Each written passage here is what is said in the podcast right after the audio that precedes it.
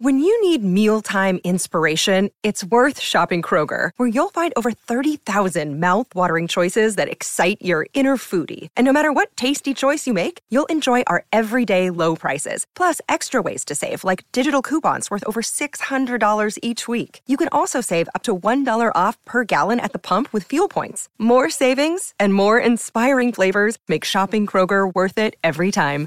Kroger, fresh for everyone. Fuel restrictions apply. Another day is here, and you're ready for it. What to wear? Check. Breakfast, lunch, and dinner? Check. Planning for what's next and how to save for it? That's where Bank of America can help. For your financial to-dos, Bank of America has experts ready to help get you closer to your goals. Get started at one of our local financial centers or 24-7 in our mobile banking app. Find a location near you at bankofamerica.com slash talk to us. What would you like the power to do? Mobile banking requires downloading the app and is only available for select devices. Message and data rates may apply. Bank of America and a member FDIC. Phil Mackey, Judd Zulgad. I think these guys get each other going. Mackey and Judd. It's a good group of guys. They're just waiting for everything to kind of click again and come back together. On 1500 ESPN. Oh, today's topic the greatest NFL highlight reel players. Here are Judd Zulgad and Matthew Coller. Matthew Coller. All right, so I had this. This was idea. a brilliant idea. Oh, thank you. And and this comes. This is an extension from the Saturday show that we do from ten to noon on this very station, where I think we threw around two players, and so you said let's expand it. So I'll just say this guy's name because this is how I got the idea. Barry Sanders turned 50, and the NFL put out How Old Am I, by the way? Uh, and they put out his 50 greatest plays, which 80% were against the Vikings. The other 20% were against Tampa Bay. Hey, He ran It's through Hank Thomas, Incredible. Jack Del Rio. I can give you a laundry list of Vikings he I ran just right through. I watched the whole thing Yep. and I kept seeing the Vikings pop up almost every other highlight. And so I asked you, hey, who's got the better highlight reel, Barry or Randy Moss? Yep. Which is almost impossible to decide because they're both incredible. So for this pecking order, we decided to do the 10 best players by highlight reel. Just how incredible their best plays were. So not just one play though, just to be clear. So so their their entire body, of, work. Yes. You can't have a guy who was hot for one year. So not just it. one big hit. This is like this is like Moss had all of these different Yes. just spectacular catches. Okay. Right, because Odell Beckham is not on the list, but I mean, so far his highlights are really incredible. Maybe he will be someday. Sure. And I and we only went well. We've been watching football, Yep. so I'm not going to go back and research Gail Sayers highlights. No Jim I'm- Brown. I'm sure they're great, but I didn't see that guy play, so that's what we're going. with. Highlight real players. Mm-hmm. Do you want to start at number ten and run through your uh, your list first? I can. Okay. Number 10, Marshawn Lynch, beast mode. His run in Seattle against the New Orleans Saints is one of the most absurd things I have ever seen in my life watching football. I needed a thick guy. I needed somebody who ran over people. I considered Mike Alstott for this, but I decided to go Marshawn oh. Lynch. I got a couple of those. Okay. All right. Number nine is Dante Hall, punt returner, kick returner for a very long time. Scored 12 career touchdowns just on returns alone. Mm-hmm. Added a handful more on other big plays, screen passes, handoffs, things like that. No one more dynamic when they got the football on a punt return than Dante Hall. Number, where am I? Number 10, eight. nine, eight. Eight. Now I'm like, did I do the right number of players? Uh, Bruce Smith. Grew up watching Bruce Smith, and he was a 3 4 defensive end, Judd, which is really hard to get a ton of sacks as a 3 4 defensive end, but he did it, and he would fly around guys. The horse collar was not illegal then. Joey and Browner was great at that. What was amazing about him is he was almost 300 pounds, and he would just jump over guys Yep. most athletic big man freak. Another pass rusher after this, Derrick Thomas, flying off the edge, all time single game sack leader. Derrick Thomas, just one of the greats. Adrian Peterson, next on the list for me, has as many 50 plus yard touchdown runs as Barry Sanders, bowling over people, but also the agility, the quickness, the explosiveness. You don't He- have him on your list? He was on my first list, He got but. I did about three different lists, and he didn't. He was left on the cutting room floor. Number five is a quarterback, Steve Young. Yeah, this makes sense. early in his career, especially You know why it makes sense? His run against the Vikings. his his running, right? That was the thing is that earlier, I guess he didn't really have an early, early, early career because he kind of began starting when he was like 30 Yes. for the 49ers. Yes. But when he was, before he got dinged up a bit, he could really run Mm-hmm. and he would make plays on the run. And also his precision accuracy. I think that if you're ranking all time most accurate quarterbacks ever, Steve Young is top five. All right, so Steve Young's And number five. he just spectacular throws. Deion Sanders is next. Yeah. There is not a single person that grew up in my age who did not dance into the end zone if you were playing flag football in school because you wanted to be like Neon Deion Sanders.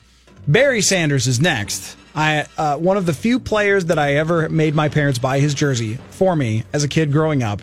Barry Sanders, So a Buffalo kid, a. Buffalo kid, Yep. had his parents find a, a Lions jersey Yep. from a perennial losing team Yes. to get you. And this was harder then. That's a real endorsement for because you couldn't just order it online. No, this is you actually had to go back in the day that, that you had to go find the sports store that actually carried that stuff. Number two is Randy Moss. Oh, wow. Okay. I'm surprised by this. I think that one almost goes without explanation. yeah. No, I'm I, I'm surprised not that he's second. I'm surprised that he's not first. Now, my number one is because this guy played two positions and not one, is Michael Vick. The most exciting highlight reel of all time is Michael Vick because not only could he run like Barry Sanders, Okay. but he could throw like Brett Favre at times with his arm strength. Oh, yeah. So he could dodge anyone. He was unstoppable. There were other times where he would get blitzed and somehow see it and flip out of there Yep. and make cuts and dodge guys and run in traffic and then launch it 70 It yards was down the field. absolutely crazy. Michael Vick, number one highlight reel for me.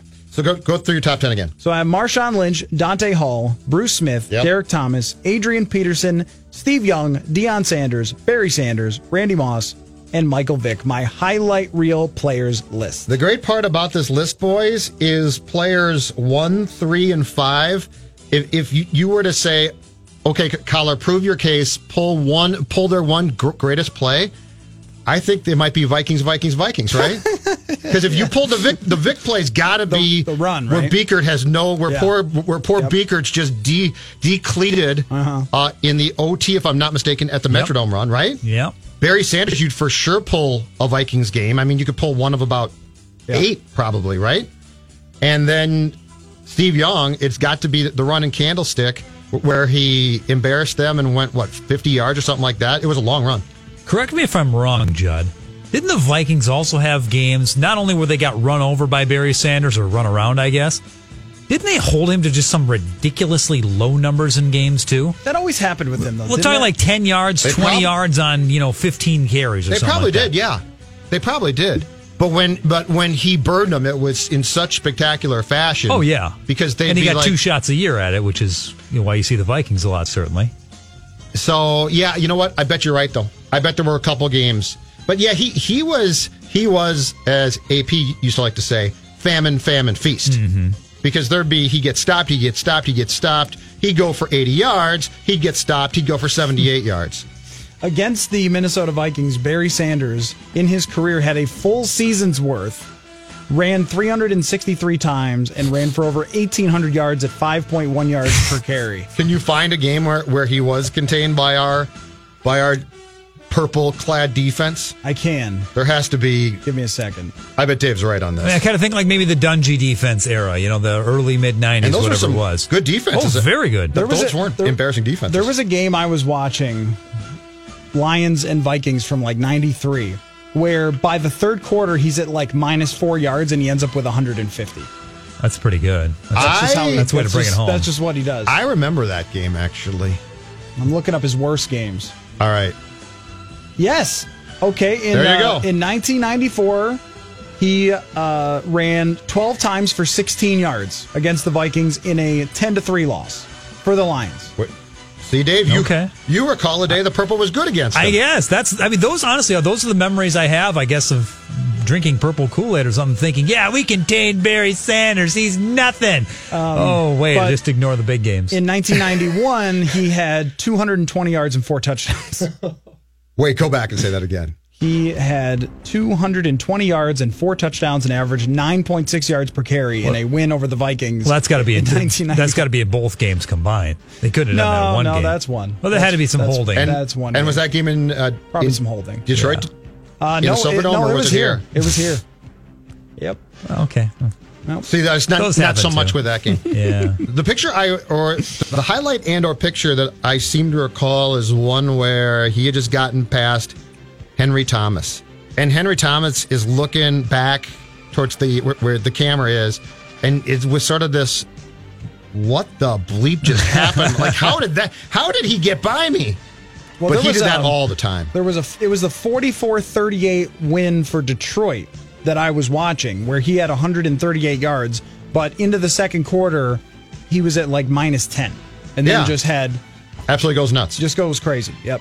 All right. As I said, putting together this list is the toughest list that I have ever formulated for the show. We'll get to mine next as we go through the highlight reel players who belong atop in a top 10 all time.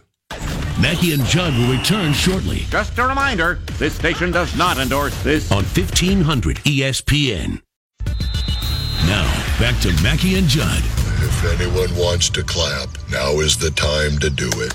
live from the TCL broadcast studios on E 1500 ESPN. Today's topic the greatest NFL highlight reel players. Here are Judd Zulgad and Matthew Coller. I think we need a Patrick Royce list for this. Too. For Roy, yeah. Well, that, that would be really good because then he, he could go back to Sayers and Jim Brown and guys like that. All right, intern Max, tell everyone what you told Dave off the air about one of the saddest days in your uh, 21 years on this planet. Yeah, I mean, it was back in the day when, you know, ESPN actually had Sports Center and you could just watch highlights all the time. Well, all of a sudden there's a breaking news and, well, Mike Vick's going to jail because he had a dog fighting. I think I cried for probably 20 minutes when I found that out. It was. Uh, Must be a dog lover then. Well, I, whether it's a dog lover or whether it's just me loving Michael Vick. that yeah, was, I think uh, it's the latter way more than the former. I owned like three Michael Vick jerseys. Actually, after that run against the Vikings, I actually stopped being a Vikings fan for like five years. I just up and left and was a Falcon fan. I was just like that uh, NFC Championship game, McNabb versus Vick, uh, 05, uh, the fourth and 26, I believe it was. Yeah. That uh, that one crushed me a little bit for sure. That's remarkable that you quit, that someone would quit being a Viking fan based on that. Michael Vick had the same effect for the Falcons, I think, as Randy Moss had for the Vikings in terms of the popularity of the franchise. The, the Falcons had been good, and they went to the, the one Super Bowl and got killed by Elway. Yeah, I remember that one. But, Yeah, that was- but yeah, as far tough. as as far as the players who took this league from being very popular to by far and away number one, nothing else close to it as far as league popularity goes. Yeah. Michael Vick's name is in that conversation. Yeah. I mean, I wore I number seven because of him when I played football. I mean, the guy was just a big influence. So that was a very sad day for me. Very sad. You cried for you cried for an extended period of time and gave up on, on the purple all in the uh, same time period. That's very very disappointing. for Yeah. you, Matthew. Yeah. or Max. All right, I've got my top ten. Now, so once again, to be clear, these are top 10 highlight reel players based on body of work, and they're players that we had to have seen. So there, there are some guys that I'm going to have that you couldn't have Right. because I'm old. Correct. Number 10 on my list. A guy who gave the Vikings fits as well as uh, as Barry Sanders did, but this guy did it long before Barry Sanders. Walter Payton, sweetness. Walter Payton could run around you or through you, and he didn't really care. And uh, had some monster games, including one in particular at Soldier Field, I think in the uh, in the '77 season against the, the Vikings. Walter Payton is number ten on my list. Number nine, and I've got a few defensive players on this. Number nine, Philadelphia Eagle turned Green Bay Packer, Reggie White. Reggie White was a freak. Reggie White was, for as much as Favre helped turn things in Green Bay, I think I think the most monumental thing was when when Reg got up there at the podium in Green Bay and said, "God told me to come here."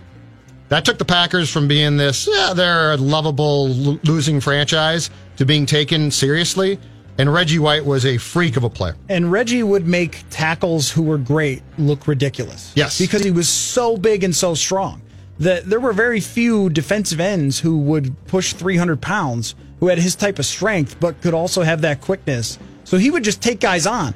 You know, it wasn't like I had Derrick Thomas on my list because Derrick Thomas would just go around people because he was so fast, Yeah. and you might have Lawrence Taylor too. Same kind of thing with him, where Reggie White could just throw you right your off your feet. Yeah, he Yeah, would just toss toss you right off your feet. It was incredible. So Reggie White is number nine on my list. Number eight, and he's too low, but this list was incredibly difficult for me. Number eight, Deion Sanders.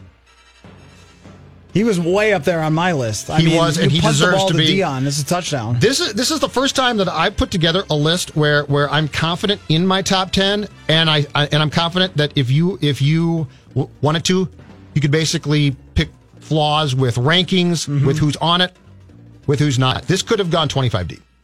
Number eight, though, Deion Sanders. Number seven, and this is based on some bad and a lot of good, Brett Favre. Brett Favre was a highlight reel mm-hmm. waiting waiting to happen. Unfortunately, if you were a fan of the team he was playing for, you weren't quite sure if that was going to be good or bad for your team.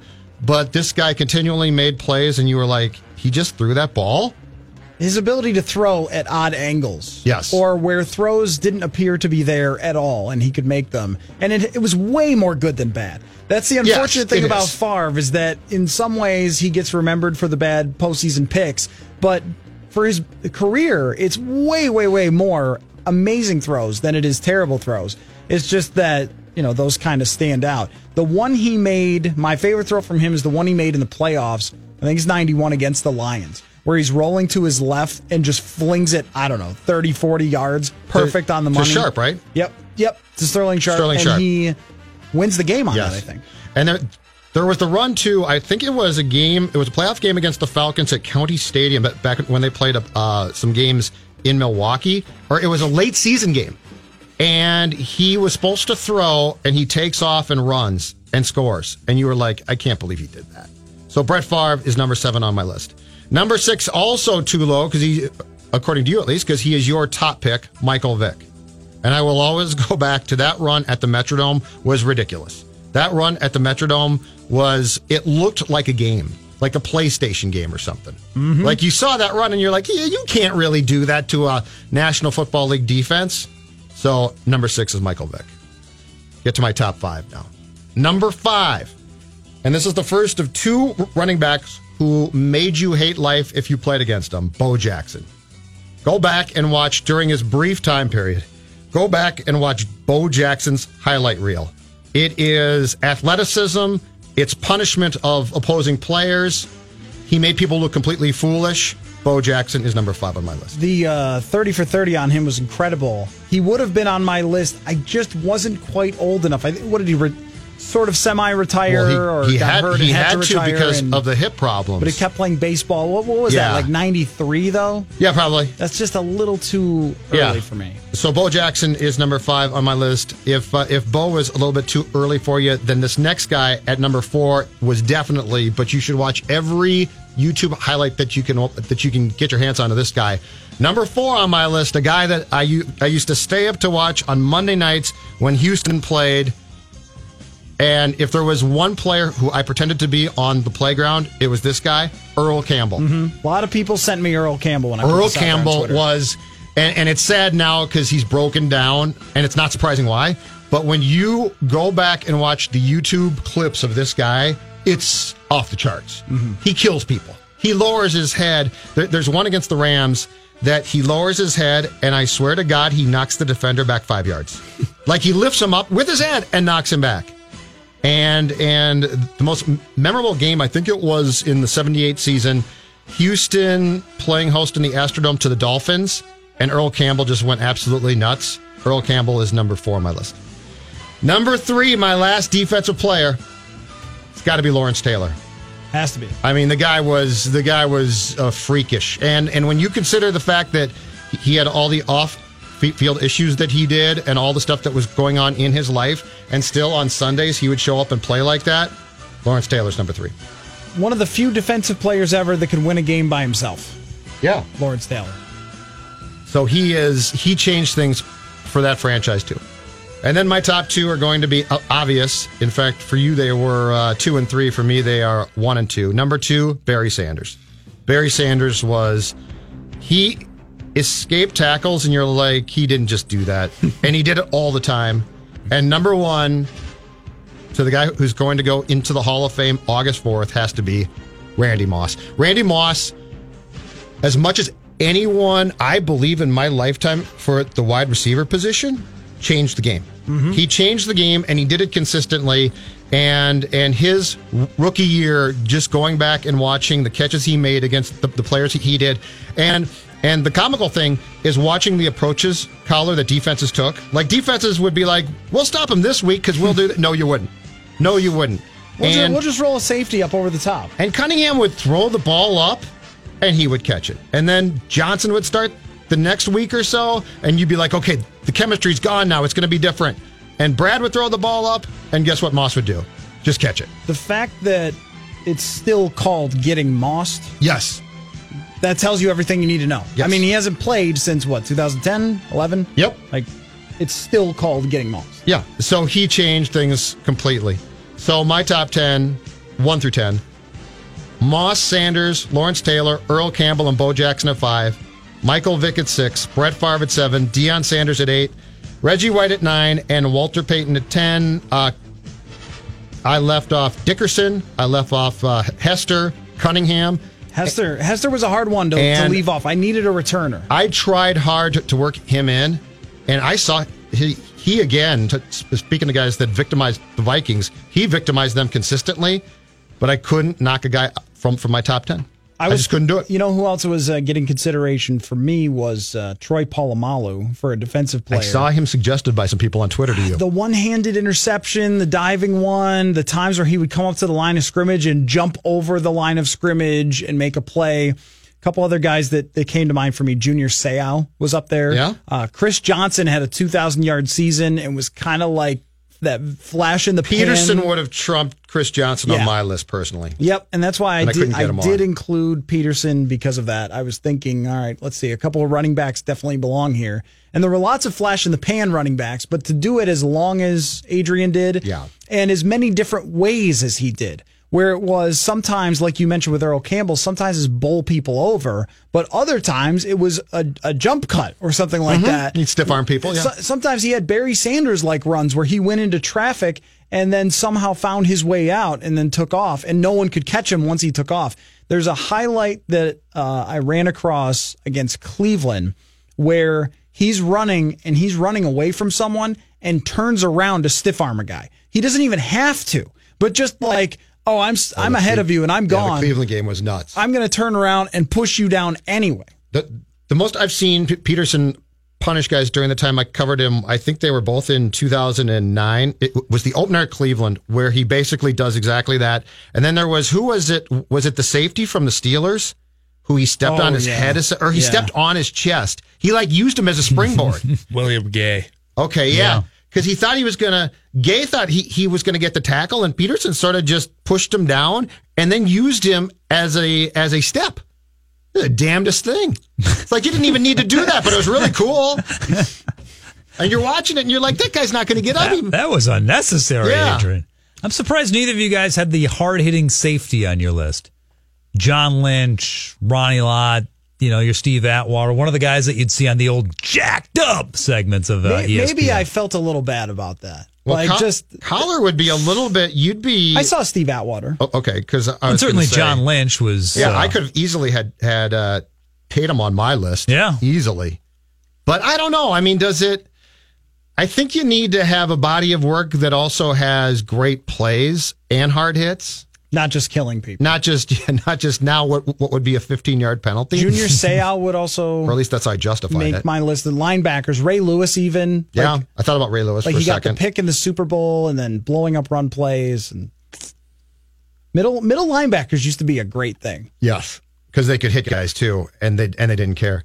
Uh, David, what's coming up in uh, stuff that we should know about? We'll learn the truth behind a nickname, celebrate a 35 year anniversary today, and we'll find out for one Minnesota Viking and his younger brother. Sounds like it might run in the family. Don't go anywhere. Assume the position. More Mackey and Judd coming up next on 1500 ESPN. Mackey and Judd now continue You gotta act excited. You get a gift. You gotta act excited. But some of you are going. What do I, on 1500 ESPN. And stuff you should know about is sponsored by your locally owned Domino's. Introducing Domino's Hotspots. Get pizza delivered to outdoor locations like parks, beaches, and more. Not at home? Not a problem. Visit Domino's.com for details on Domino's Hotspots.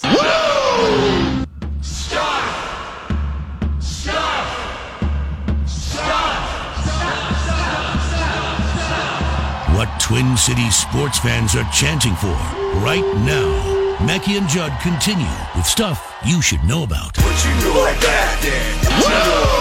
All right, Dave Harrigan, what do you got for us today? A lot of stuff, Judd. I know you do. I know you do. Let's start with the worst and work our way up, shall we? Sure. The worst comes from the introductory press conference with the Washington Wizards yesterday. Oh boy. Of Dwight Howard. it's painful. Uh, well, uh, actually, I was joking with uh, my trainer uh, earlier today, and I thought it'd be fitting. Uh, but we were just talking about how, you know, I started with the magic. So I learned magic for eight years. Uh, traveled to La La Land. Uh, learned how to work with rockets. and I went and learned how to fly with some hawks. Got stung by the hornets. Just a joke. but through all of that, you know, it's taught me how to be a wizard. You know, uh, so. oh, first of all, people do not laugh at that. Okay, assembled media. I, I get sometimes you got to laugh, Matthew, but that's one of the, that, there's nothing comfortable or all that amusing about any of that. Don't laugh at that. I don't know what you're supposed to do. You, I mean, you can't. You sat, can't boo him. Booing is unprofessional. Yeah, no, you got to sit there. I think you. I think you, this is one of those rare uh, situations where you got to sit there, just no reaction. I have definitely been in press conferences where the player thinks he's making good jokes, and you sort of like, huh, okay, yeah, all right, all right. So, uh, what I really wanted to ask about was. Why'd you suck in your previous stop? yeah, why have you been? Let's talk about really why you become Dwight Howard for a what? long time. Dwight Howard is always my favorite go-to when I want to explain how incredible NBA players are. Okay. Because Dwight Howard might have a handful of three pointers ever in his career. I'm not even sure if he has more than one or two. Maybe he hit a buzzer beater or something. I went to an Orlando Magic game when he was in his prime, and he stood out of bounds on the sideline like right up against with his heels up against the chairs that are there and made three or four threes in a row easily. Uh-huh. Just flick of the wrist, three, three, three from way out of bounds. This is an NBA player who would never shoot one in a game, mm-hmm. and he was easily draining them like that at seven feet tall and just freakish body. Yeah, just but can knock he not? down. Can he He's not do good. the jokes? I mean, that's so, that was so bad. His, yeah, his free throw shooting's better than his jokes. That must have been written, right? Like somebody must have thought, "Hey, you should drop this, and it's going to be funny." There's, it, I don't buy that he came up with with that just off the top of his head. He you? didn't. I don't remember exactly what the question was. Yeah, but when it was asked, you could see him think for a second, and then he kind of giggled to himself, got a little Okay. twinkle. Was like, "Oh yeah, I can drop this in right here. It's going to be perfect." Yeah, it was far from perfect. Meanwhile, Jim Harbaugh was at the podium yesterday, Big Ten Media Days in Chicago, and some people aren't exactly happy with uh, Jim's reaction to questions, maybe a new form of Jim Harbaugh that's at the podium. A very hard hitting question came his way. A little bit of a follow up on that question. You came into Ann Arbor with perhaps the most hype of any coach in the history of the Big Ten, maybe in all of college football. A few years later, you've got a third place, third place, and fourth place finish, and you're one in five against Michigan State and Ohio State. What do you have to do this year to demonstrate to the Michigan community that you are on the path to achieving what they hired you to achieve? Pretty hard hitting question, I would think. Wouldn't you think so? Yes, very. You imagine the answer was very thought out, very thought out, very long winded, and sort very of difficult, and sort of fiery. Probably, like, like yeah. I would like like the Harbaugh that we know fires back a little bit. Well, the improvement will lead to success, will lead to championships. That's it. What happened to him? He gets in trouble. He gets yelled at for being long winded and crazy, and Oh, fine. You want to fire back at me? I'll give you three words. I don't want him to be a jerk necessarily, but uh, come on, you can't go. You can't go from point A to point Z without something in between, right? Like there's no fire, there's no passion at all there. This is the, the Harbaugh that that we know, if nothing else, would have rambled on, like you said, with some type of creative answer to that. And this guy, I mean, he let this guy go on and on, listing off everything that's gone wrong. Yeah, that's very I, I think it, it might have been a little excessive on the part of the reporter. Like, oh, I agree with like that. the guy knows I his know. record. I know. You haven't had success against the Buckeyes, would have been fine. Yeah, right. Like, I you don't need to what- point out the what one you're five. trying to do is make yourself part of it. Like, oh, I really told that Harbaugh. I mean, it would be just like asking Case Keenum after the loss, be like, "So you had bad interceptions against this team and this team and this Why team." Why didn't you do that? Like he knows. Coller would have been a man for that job. Yes, he remembers that he threw interceptions. One more press conference. This comes to us from Baltimore Ravens training camp. Brandon Williams, defensive tackle, been in the league since 2013. He's a big boy. 6'1, 335 is what I see him listed here, and he goes by the nickname of Big Baby. A lot of people go by that nickname. Well, Brandon's one of them, and he was asked, "So how did how did you get the nickname that everybody else has that's your size?" Uh, I've been going by nickname nickname Big Baby since uh, third grade. Uh, ever since uh, AAU uh, PAL PAL base, uh, basketball. Um, I was just a big kid, baby face. Obviously, that's why I keep the beard. Um, but yeah, I was always big baby. My mom used to have to carry my uh, birth certificate to the games. So every time the coach timeout, hey, no, he's too dang big to play. My mom used to run from the stands. Nuh-uh, nuh-uh, my baby can play. He's only 12 years old. So I mean, it's it's it's crazy. Um, Oh, I bet mom called him last night. That's outstanding. That's what you heard? Nah, my baby can play. that nick- nickname, by the way, I think should be done. It's been used on too many people now. Big Baby? Yeah, I, I thought Big Baby Davis was the guy that was. Big That's what I thought, too. That was always my. But like I feel I feel like it's been used to a point now where if you look young that they should come up with something something different than that. Do you have a favorite nickname ever in sports? Ooh, I need to think about that. I'm sure I do. I, I do The have, old school baseball ones are great. I have a, Really a, a recent one that was my favorite, but it's, it just hasn't really gotten used a whole lot, which was Durantula for Kevin Durant. It's just so descriptive of those Yeah. crazy long arms. He kind of looks like a spider. Yeah, that's not bad. I'll, I'll think about that because I'm sure I have one, but it's going to be it might be an old school baseball or hockey one, and and that's in an era too where they didn't take your name and changed it. They actually gave you a nickname, Yeah, which I think is a must.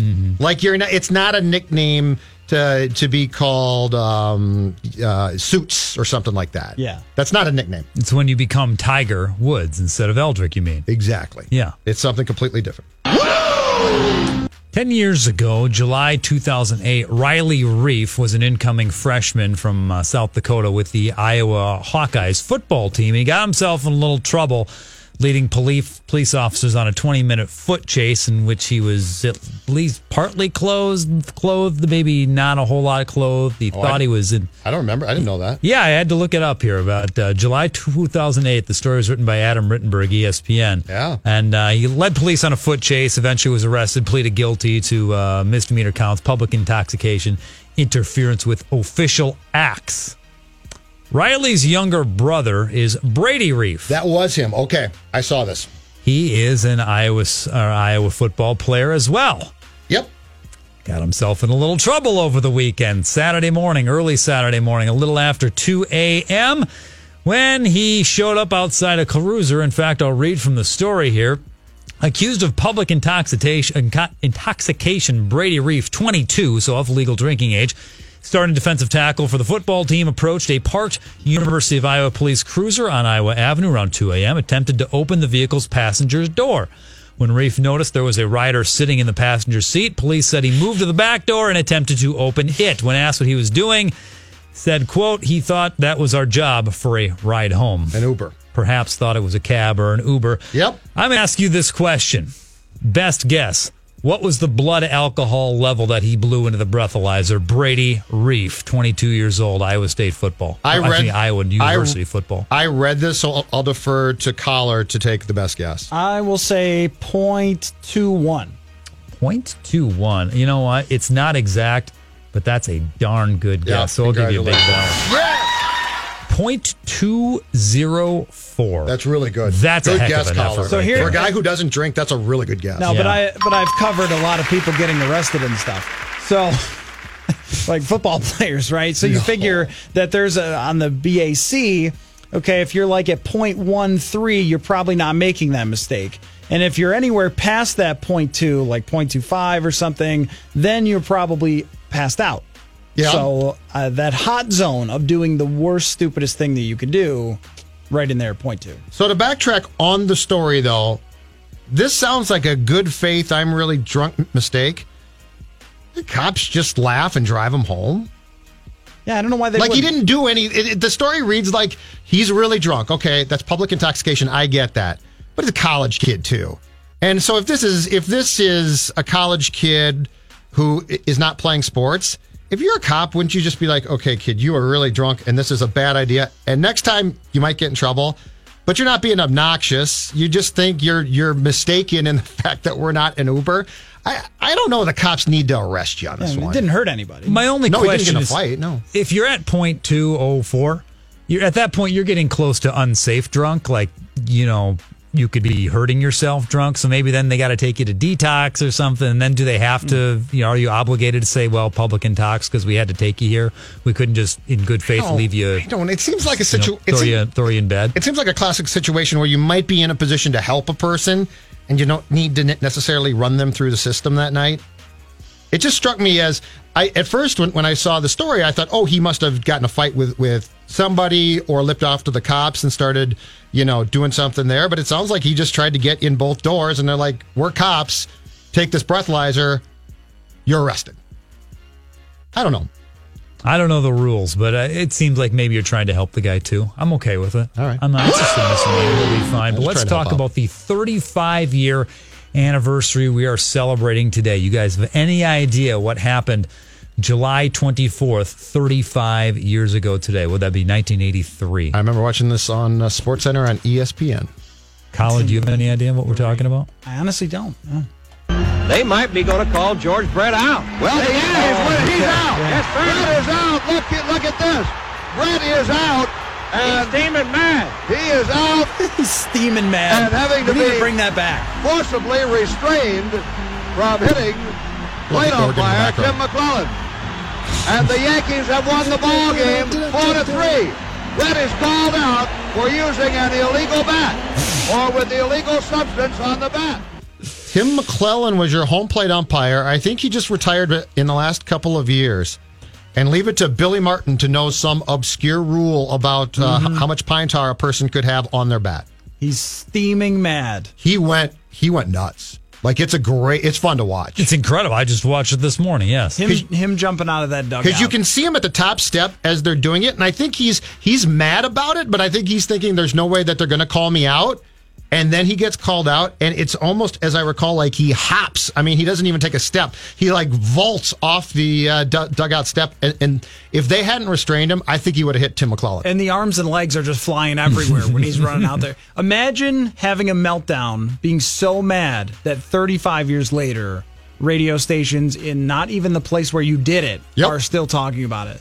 That's that's an all timer. And the subsequent story to that entire thing was the Royals appealed to the American League office. The American League president overturned the decision of the umpires, and they had to go back and play out the, the rest of that game, which KC won. So he went ballistic about a play that they that they didn't count against him. Right. And that's only one of two George Brett all timers. The other being the story of his uh, issues in Las Vegas.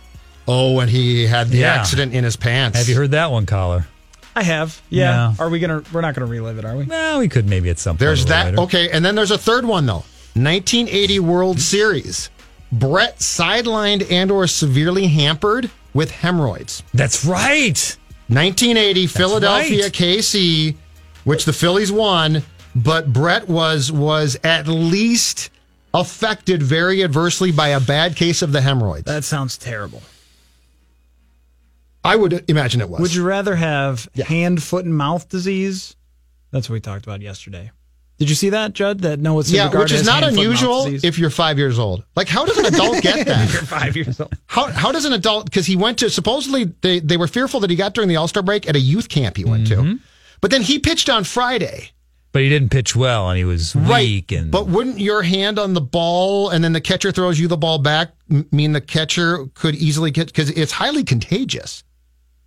But only for children? No, no, it's contagious for adults. Oh, adults is. ordinarily just don't get it. Oh. But my point is, if you pitched in a game and you then dealt with the baseball, your, your hands on the baseball constantly, obviously, and then the catcher's throwing it back to you, and then teammates are throwing the ball around, I would imagine that the Mets could be susceptible as a whole to the disease. That would be the most Mets thing that ever happened. And now Tebow's hurt. hamate bone, he's done for the season. Do we have to bring that up? He was he That was hurts. playing well. And he was gonna he was going to get called up too. You think so? There, oh heck yeah! I mean, he wasn't. He was Can you imagine okay. the Tebow jerseys that they don't that they could have sold? I don't know if they would have done that. I think so. You, Dave? Oh gosh, yes. They're have the- to. They're Have the, to. They're the Mets. They're a complete train wreck. From Double A though. Let's take a break. More after this. Mackey and Judd is Zulgad and Collarda. Sit tight. The Mackey and Judd show will continue in a moment. Do I have your word on that, sir? Mackey and Judd Absolutely. on 1500 ESPN. Phil Mackey, Judd Zulgad. They live in the sewer. Yes, they do. And enjoy it. they relish in it. Mackey and Judd. And the way they walk with their back end up in the air, that's just plain evil.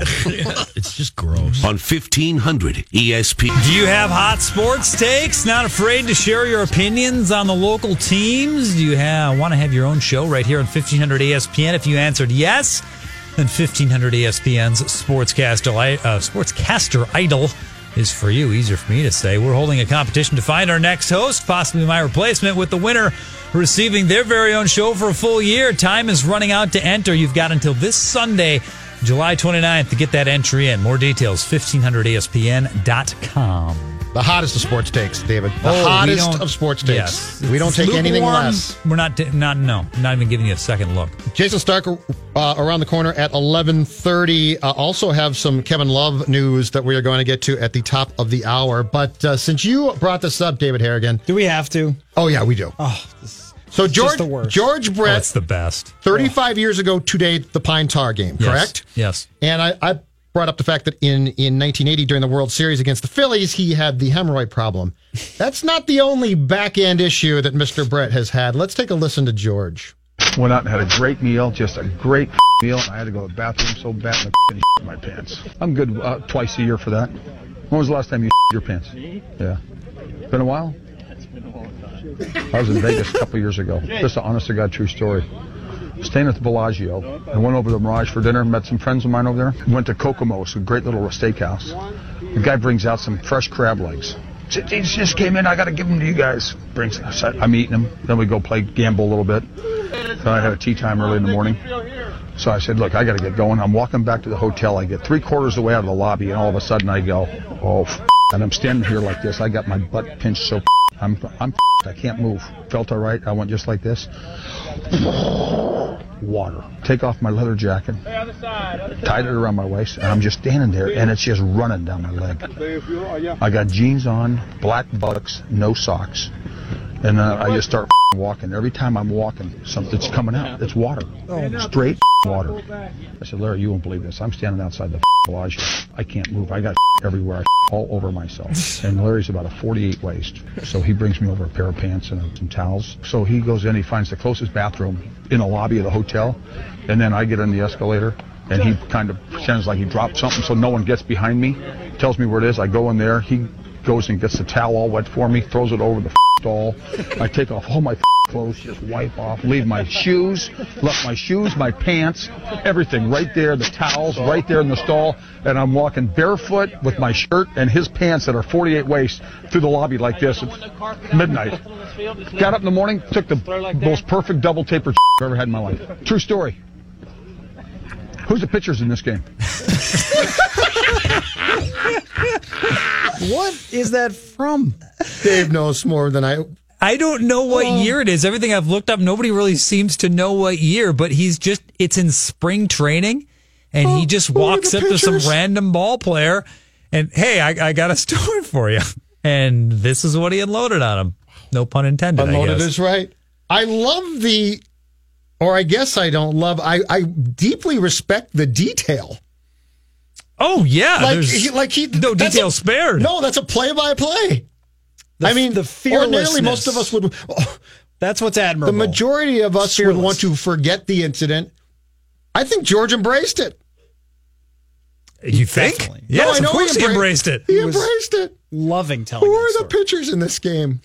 Do we believe it's 100% I true? know I don't because it, he's too proud of it. It's so incredible that it almost feels like it either is entirely made up or it couldn't be nearly as heroic of an effort as he describes. I think he got to the bathroom in time and decided this isn't any fun. I, I do know from hanging around at times some athletes who are retired that one of their favorite things to talk oh, about Oh, no is question. Things that happened when they were on the road or Yep. when they were partying in one way or another. Do you know who would love that story? Favre. Oh gosh. Sure. 2009, the man's what at the time, nearing 40, and and when he did make an appearance during our access period in the uh, locker room, it would always be fart jokes, always. Like he would always because he was 12, perpetually 12. I have Um, a feeling he's probably, you know, George would come up to Brett, tell him that story, and Brett say, eh, You think you got a story? I'll tell you what, I got a pretty good one myself, and spin another yarn that puts uh, George Brett's to shame. Man, it's outstanding. Most perfect double Are you at a loss for words, Matthew And- Collin? and You're eh, never at a ev- loss for words. Every time I've I've heard that a handful of times, and every time I hear it, I just I don't know how I'm supposed to react. You're I don't uncomfortable know right what now. I'm supposed to say about it. Just, But it is I'm an- sorry that happened to you. But you know what? You know what it is. That is? sounds terrible. You're right, Coller. It's an insight into the mind of, of of some athletes in particular, which people would be like, "No, he really he, he's proud of that story." yeah. some- Whether true or not, he's proud of that story and he goes through it in detail that few of us, few of us would have when it comes to important things like our wedding day. because of the level of confidence of athletes, sometimes they are willing to share embarrassing things that happen to them that none of us would ever share. And George certainly proved that right there. Dave, Dave's right though. Favre, Favre would, would be like, "Well, that's a pretty good story, but I got a better one," and he would go into the exact detail. Brett's story, minimum five minutes. Oh, yeah, guaranteed. minimum. Uh, let's come back as promised. Kevin Love breaking news. We'll discuss we'll discuss that plus plenty more Vikings talk. Jayson Stark at eleven thirty. Mackey and Judd today. Zulgad and Coller.